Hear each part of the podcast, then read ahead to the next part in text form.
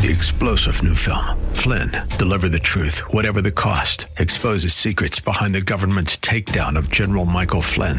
Flynn knew what the intel world had been up to. He ordered the first audit of the use of contractors. This set off alarm bells. He told the truth. He was the most dangerous person for Donald Trump to hire. They had to get rid of Flynn. Flynn, Deliver the Truth, Whatever the Cost. Available now. Watch it today. Go to SalemNow.com. SalemNow.com. We are continuing our series on the Lord's Prayer here on today's broadcast of Abounding Grace. Pastor Gary Wagner continues with our look at the fifth petition found in this prayer. Join us.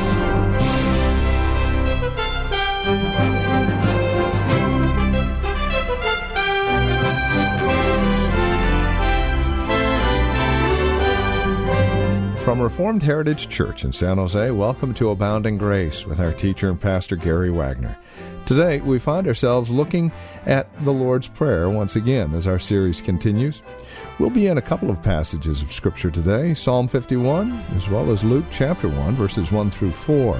We're taking a look at the fifth petition. Now, there are 5 things wrapped up in this fifth petition, and today we're focusing in on the fact that when we pray this prayer, forgive us our debts, as we forgive our debtors, that we would continue in God's favor and grace.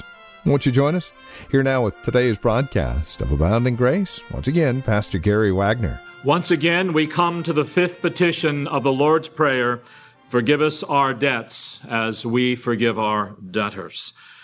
And as I said last week, we must pray this petition earnestly day in and day out, because every single one of us stands guilty before God for our own sins and for the sins that we inherited from Adam, which make us debtors to the justice of God.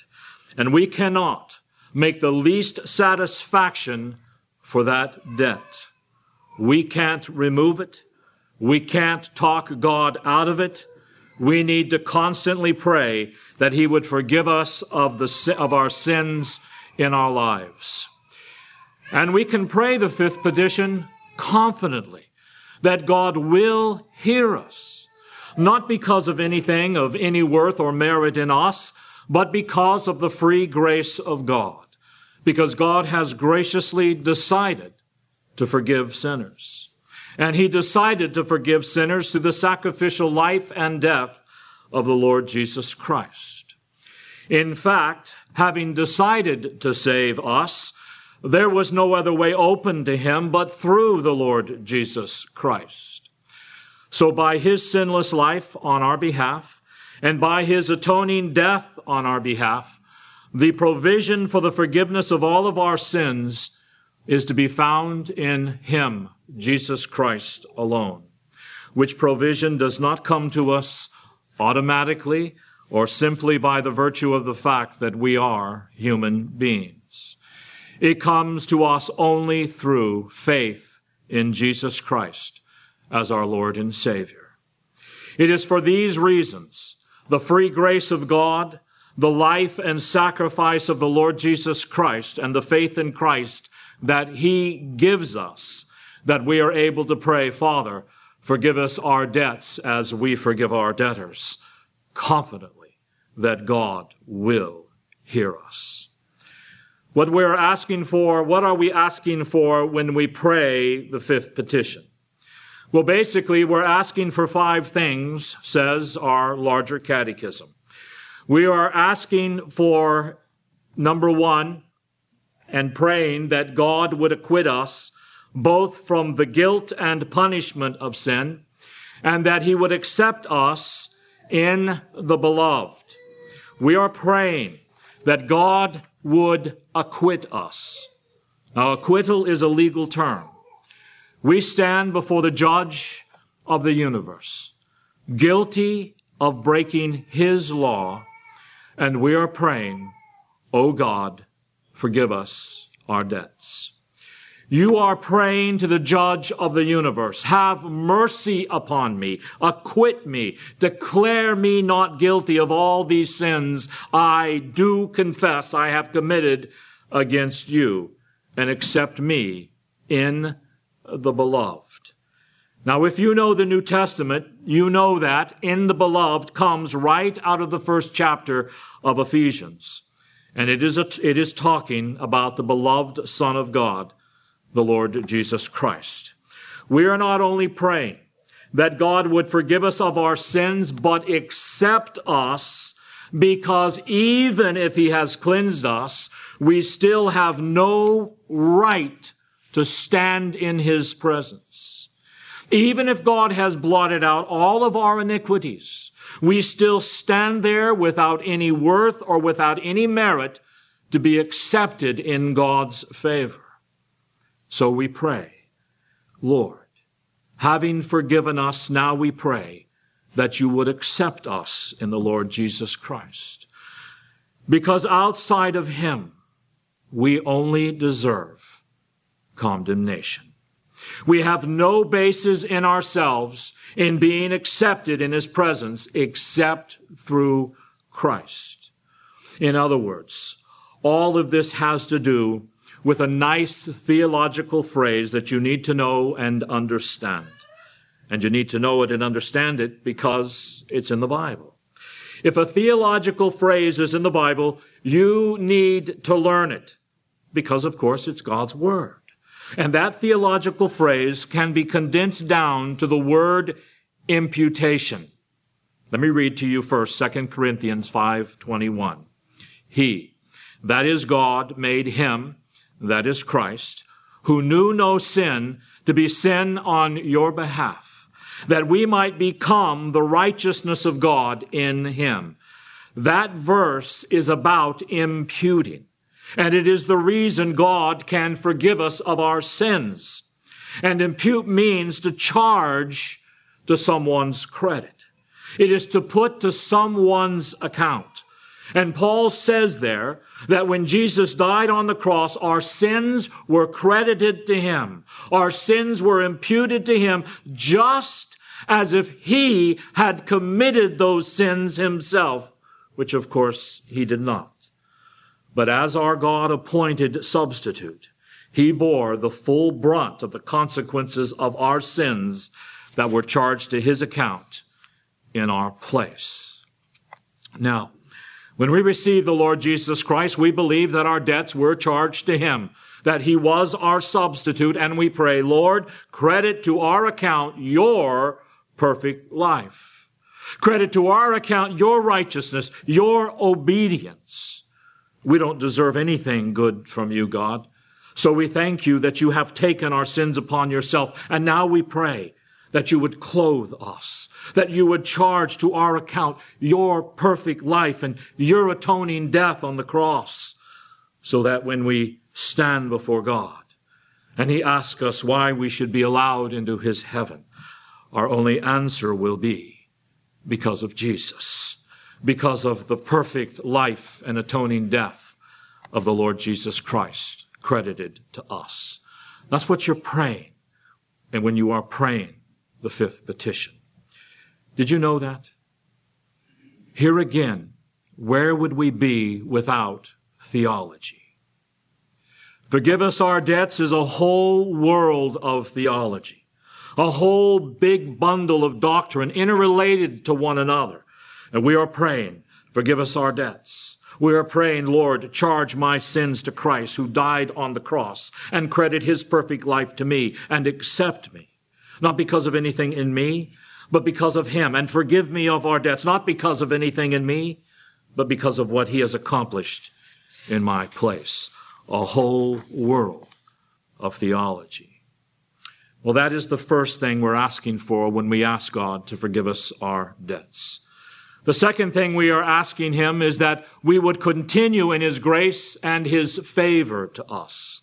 Forgive us our debt means, Lord, help us to continue in your favor and in your grace. 2 Peter chapter 1, verse 2 has this blessing. It says, grace and peace be multiplied to you in the knowledge of God and of Jesus our Lord. Now that's an interesting verse. Because 2 Peter, just like First Peter, is addressed to Christians, to believers who already stand in the grace of God, who are already in God's favor. And Peter is saying, may the grace and may the peace of God increase in your life. May you not only continue in God's grace and favor and peace with Him, but may that grace and all of its power and that peace increase in your life through your knowledge of God and of your knowledge of the Lord Jesus Christ. So that as we increase our knowledge of God by studying His Word and meditating on it and listening to the preached Word, as we seek to broaden and deepen our understanding of God's love for us and God's demands upon us, who God is and what God's will is for our lives. And as we do that in a believing way, then God causes His grace not only to continue, but to be multiplied in our lives. And this peace that we enjoy with God and with each other in Christ will increase as we grow in our understanding of the Word of God. And when we ask God to increase His grace and His peace to us, we must be assured, beloved, that He will. There is absolutely no doubt that God will do that for His elect. Once God saves you, you stay saved. Ephesians 2:8 says, for by grace you are saved. In Greek it says, for by grace you have been saved through faith. And it is written in the perfect tense in Greek, which means having been saved in the past at one point in your life, you will remain in that condition now and forever. So that being the case, if we are now and forever in the grace and favor of God, why ask Him for it? Why pray, Lord, continue to look upon me with grace and favor? Because God says there are some things He gives only in answer to our prayers. The Bible says, you have not because you ask not. The Bible says, ask and you shall receive, seek and you shall find, knock and it shall be opened to you. So when God makes a promise, what does that say to the believer? Well, God has made me a promise. I'll just sit here and I'll twiddle my thumbs because it really doesn't matter now. I'm saved. It doesn't really matter how I live. Everything is just automatic at this point. Of course not. The believer says, Lord, I thank you for your promise of eternal salvation. I thank you for your promise of unlosable grace and favor. And I pray that you would continue to have grace and favor on me, your worthless child. That's the way a Christian prays. And that's what you pray for when you say, forgive us our debts as we forgive our debtors. Then also we are praying that God would pardon our daily failings, that God would forgive us of our daily sins. Forgive us our debts that we commit day in and day out, moment by moment throughout our lives. There's something we need to remember about ourselves, because we all have too high of opinion of ourselves. And that is that as sinners, we not only cannot pay back our back debts to God, we can't even stay current with our debts.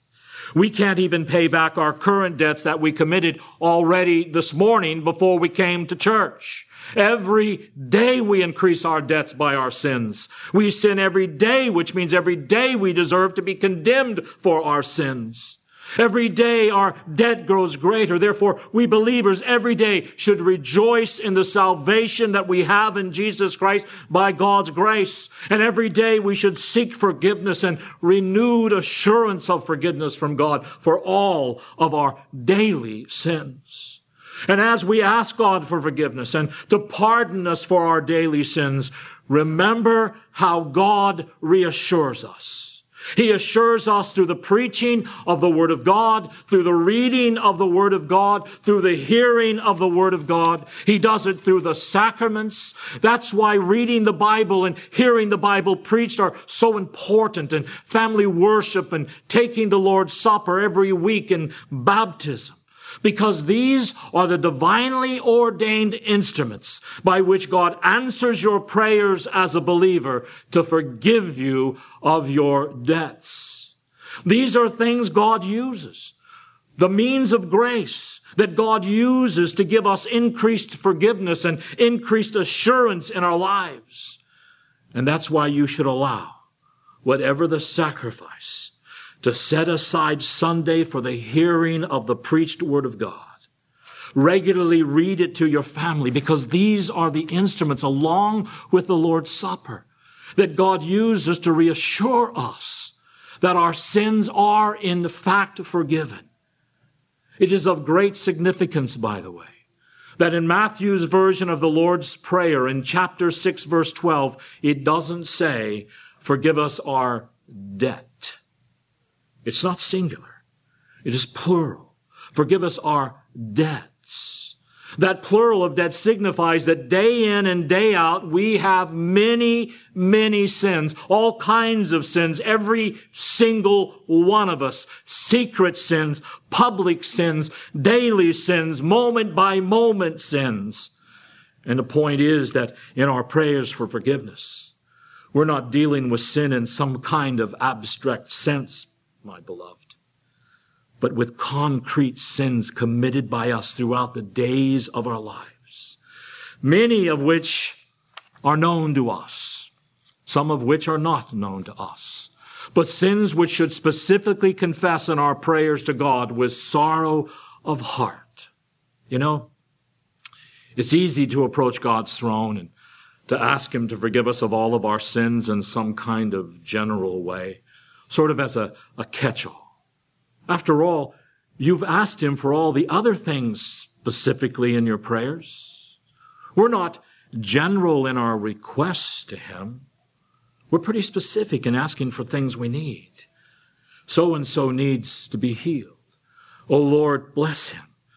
Help so-and-so's baby to be born safely. Help this person meet their financial needs. Lord, help me to be the man you've called me to be. But then we say, Jesus, forgive us of all of our sins. Amen.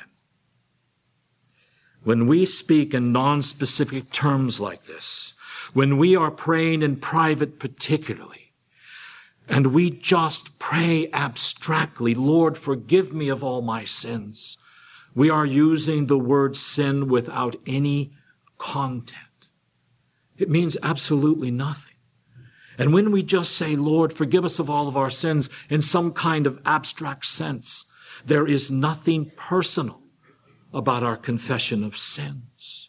When we leave our confession of sin in this general form, we are not bringing our own recognized personal individual moral corruptions before God's throne of grace and asking concretely for forgiveness for specific sins.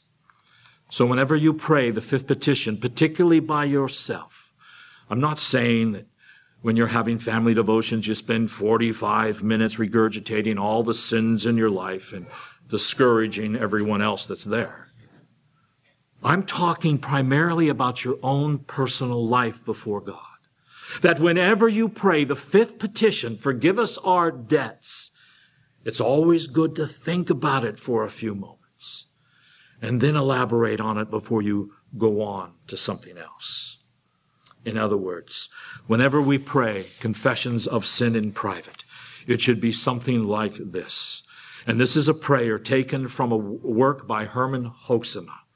He prayed like this: Our Father in heaven, please forgive what arose in my mind and still arise within me, the evil desires of murder and adultery and theft and of rebellion, of which I am now conscious. Now, beloved, this is not a criminal.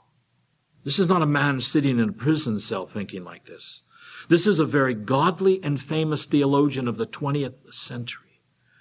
And he says, I now bow before your throne with the evil speech, the evil words which I spoke against you and against the brethren, and all the evil deeds which I have committed. Forgive them all, our Father, and remember them nevermore. Dismiss from your mind for they all make me worthy of your wrath. And give me grace to believe in spite of them all. Even as I am sorry for my sins, I am righteous before you in Jesus Christ, my Lord. Be specific, in other words, but Don't fall into the trap that many have fallen in today, and that is, I have actually heard people say that God only forgives the sins that you mention. Oh, I praise God that's not true. Praise the Lord that the forgiveness of our sins, now listen, the forgiveness of our sins does not depend upon the thoroughness of our confession, but on the thoroughness of Christ's ability and willingness to forgive. Nothing about the forgiveness of your sins depends upon you, beloved. It depends entirely upon Christ. But nevertheless, it behooves us to be specific in our prayers. Here's one of the most famous confessions of sin for public use ever written. It's from the old Anglican prayer book, and it goes like this. Almighty and most merciful Father, we have erred and strayed from thy ways like lost sheep.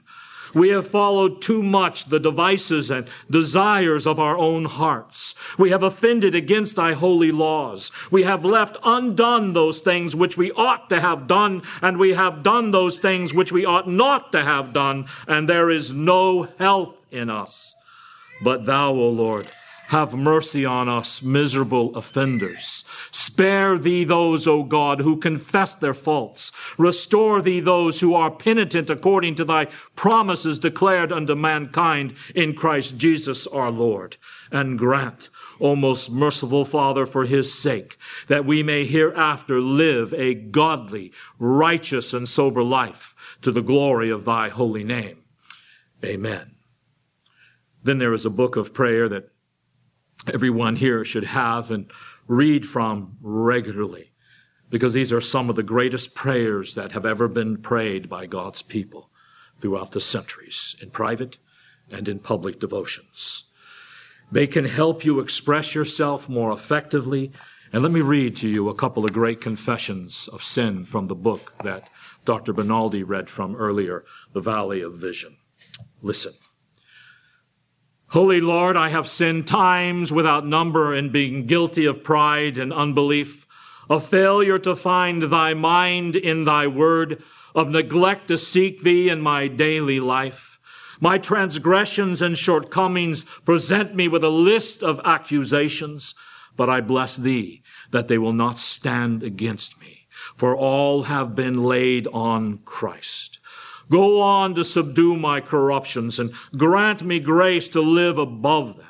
Let not the passions of the flesh nor lustings of the mind bring my spirit into subjection, but do thou rule over me in liberty and in power. I thank thee that many of my prayers have been refused. I have asked amiss and do not have. I have prayed from lust and have been rejected. I have longed for Egypt and have been given a wilderness. Go on with thy patient work, answering no to my wrongful prayer and fitting me to accept it. Purge me from every false desire, every base aspiration, everything contrary to thy rule. I thank thee for thy wisdom and thy love, for the acts of discipline to which I am subject, for sometimes putting me into the furnace to refine my gold and remove my dross. No trial is so hard to bear as a sense of sin. If thou should give me a choice to live in pleasure and keep my sins, or to have them burnt away with trial, give me sanctified affliction. Deliver me from every evil habit, every accretion of former sins, everything that dims the brightness of your grace to me, everything that prevents me from taking delight in thee. Then I shall bless thee, O God of Jeshurun, for helping me to be upright. And that'll bring us to the end of our time today here on Abounding Grace with our teacher and pastor Gary Wagner from Reformed Heritage Church in San Jose. Thank you for joining us today. It's our hope and prayer that we've been able to encourage you in Christ and stimulate your walk in Him. To address questions, comments, prayer requests, or concerns, please call or write to us. We'd love to talk with you. 408-866-5607 is our phone number, 408-866-5607. You're also welcome to visit our website. Drop us an email when you do, reformedheritage.org. Real simple, reformedheritage.org. A lot of information there about who we are.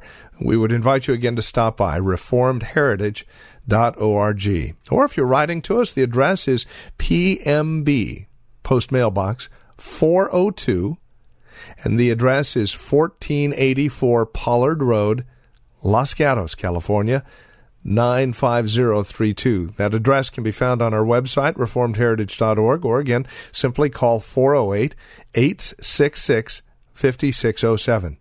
Copies of today's program are just $5. Mention today's date and we'll get a CD out to you. And please remember that we are listener-supported, which means when you link arms with us financially, we're able to continue the ministry here on this station.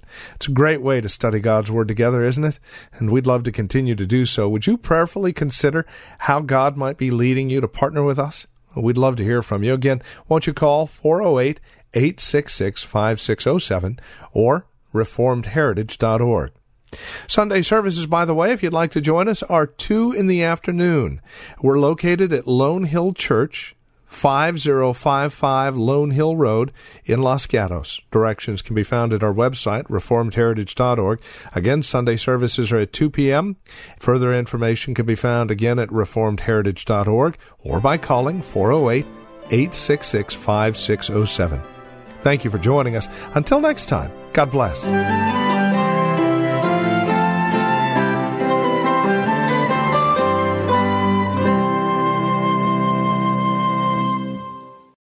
Three-star General Michael J. Flynn, head of the Pentagon Intelligence Agency, knew all the government's dirty secrets. He was one of the most respected generals in the military. Flynn knew what the intel world had been up to. He understood its funding. He ordered the first audit of the use of contractors. This set off alarm bells.